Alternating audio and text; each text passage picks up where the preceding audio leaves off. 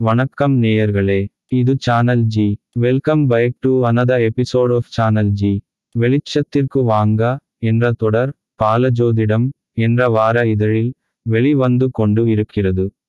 அதனை உங்களுக்கு படைக்கிறோம். கேட்டு மகிழுங்கள். கருத்துக்களை சொல்லுங்கள். இனி சிந்தனைக்கு வருவோம்.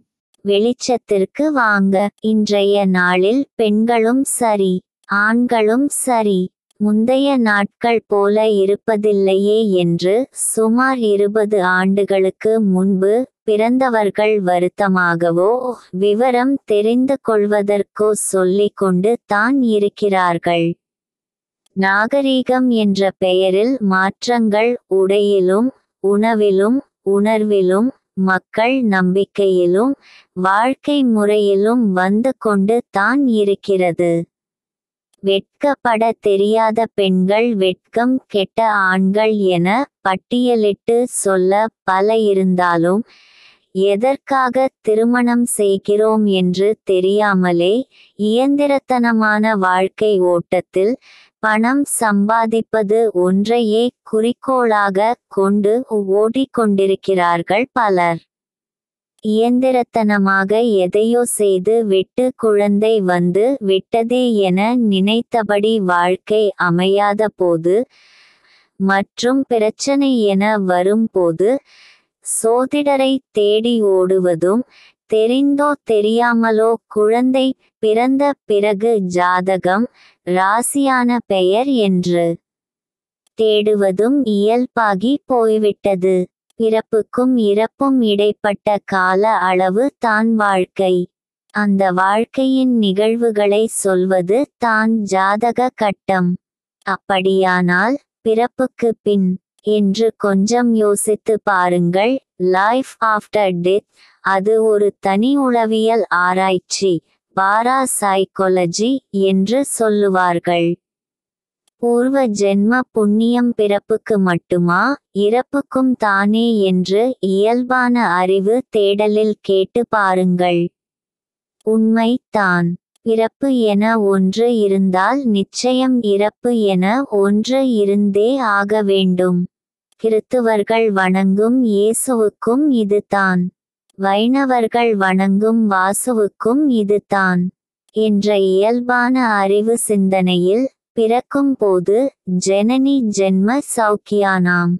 என ஜாதகம் எழுதி பலன் அறிந்து கொள்ளும் பலரும் உயிர் பிரிந்த பிறகு என்று சிந்திக்க முன் வருவது இல்லை என்று தான் சொல்ல தோன்றுகிறது. பிறப்பை போல தானே இறப்பும் ஒரு நிகழ்வு என்றாலும் அது பற்றிய சில சிந்தனைகளை இந்த வாரம் சிந்திக்க எடுத்துக் கொள்வோம். பிறப்புக்கு காட்டும் கவனத்தை பலரும் இறப்பிற்கு காட்டுவதில்லை.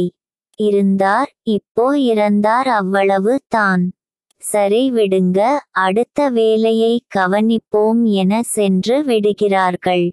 இதனை பத்தாம் திருமுறையில் திருமூலர் ஊரெல்லாம் கூடி ஒலிக்க அழுதிட்டு ஏரினை நீக்கி பிணம் என்று பேரிட்டு சூரையங்காட்டிடை கொண்டு போய் சுட்டு இட்டு நீரினில் மூழ்கி நினைப்பு ஒழிந்தார்களே என பாடி இருப்பார் இயல்பான் நிலையில் ஒருவருக்கு மரணம் என்பது ஏழு நிலைகளில் ஏற்படும்.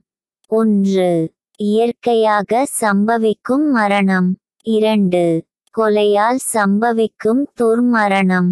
மூன்று தற்கொலையால் நிகழும் மரணம். நான்கு விபத்தில் ஏற்படும் மரணம். ஐந்து கூட்டு மரணம் மாஸ் டெத். ஆறு. அரசு தண்டனையால் மரணம். ஏழு. மருத்துவ சிகிச்சையில் மரணம். என ஒருவருக்கு மரணம் சம்பவிக்கும். சில குடும்பங்களில் சிலர் மறைவுக்கு பிறகு ஏற்றம் வருவதும் சில குடும்பங்களில் சீற்றம் வருவதும் அவரவர் அனுபவத்தில் அறிந்து கொள்ளலாம். இப்போ சொல்ல வருவது இதுதான். இந்த இறப்பு சடங்குகளை எளிதாக எடுத்து கொள்ள முடியாது அல்லது கூடாது. சில சிந்தனைகளை சொல்கிறேன் அதை அவரவர் வாழ்க்கையில் இணைத்து சரிபார்த்து கொள்ளலாம். பிறப்புக்கு ஜாதகம் பார்ப்பது போல இறப்பிற்கும் புண்ணிய சக்கரம் போட்டு பார்ப்பது தான் வழக்க முறை ஆனால் இன்றைய நாளில் எத்தனை பேர் இதனை செய்து இருப்பார்கள் என்று நினைக்கிறீர்கள்? இன்னமும் சொல்வது என்றால் ஒரு சில குறிப்பிட்ட நட்சத்திரத்தில் இறப்பது ஆகாது அதை தனிஷ்டி என்று சொல்லுவார்கள். அதற்கு குறிப்பிட்ட இத்தனை நாட்கள் அடைப்பு செய்ய வேண்டும் என சொல்லுவார்கள். அது சரி இது எத்தனை பேருக்கு தெரிந்து இருக்கும் அல்லது எத்தனை பேர் இதை செய்து இருப்பார்கள் அல்லது அதற்குரிய பரிகார முறைகளை செய்து இருப்பார்கள் என்று நினைக்கிறீர்கள்.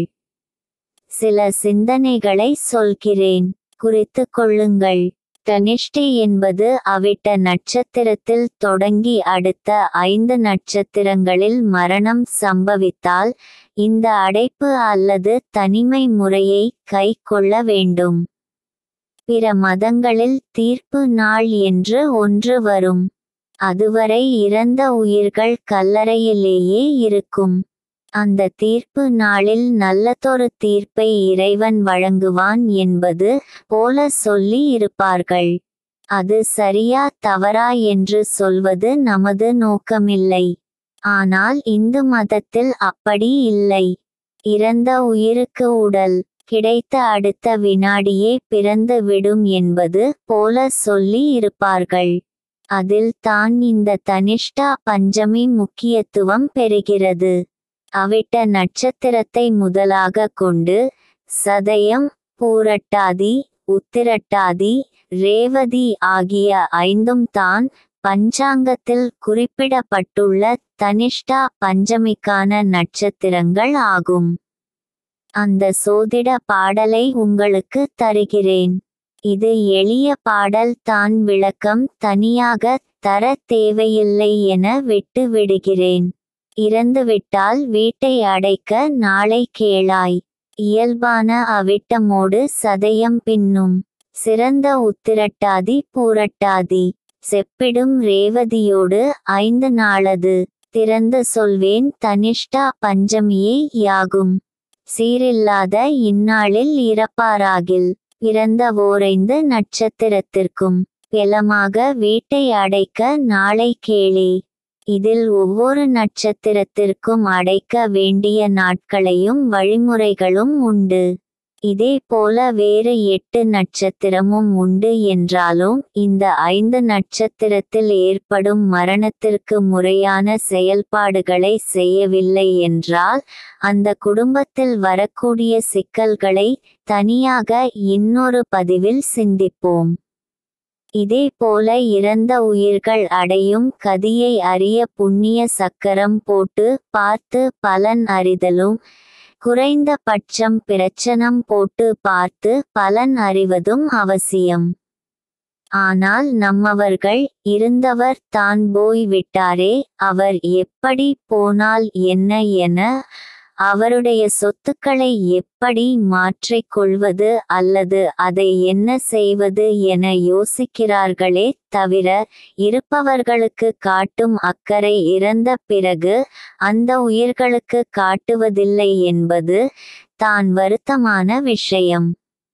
இதனால் வரும் நிம்மதி இழப்பு தொடர் அல்லது திடீர் மரணம் அபிச்சார தோஷங்கள் ஆவி பிடித்தல் என சொல்லனா துயரங்கள் அல்லது தொழில் அல்லது பொருள் சார்ந்த கஷ்டங்கள் வரும்போது சோதிடர்களை சந்தித்து பரிகாரம் பிராயச்சித்தம் என தேடுகிறார்கள்.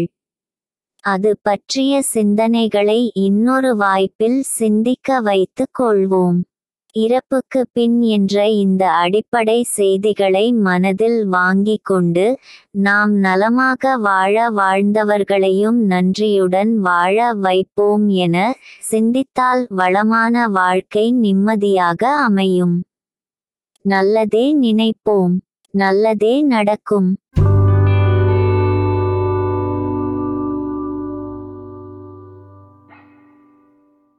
அன்பு நேயர்களே உங்கள் சேனல் ஜியில் தினம் ஒரு நிகழ்ச்சி ஒளிபரப்பாகி வருகிறது. உங்கள் கருத்தை எங்களுக்கு எழுதி அனுப்புங்கள். எழுதி அனுப்ப வேண்டிய முகவரி podcast channel G at Gmail dot com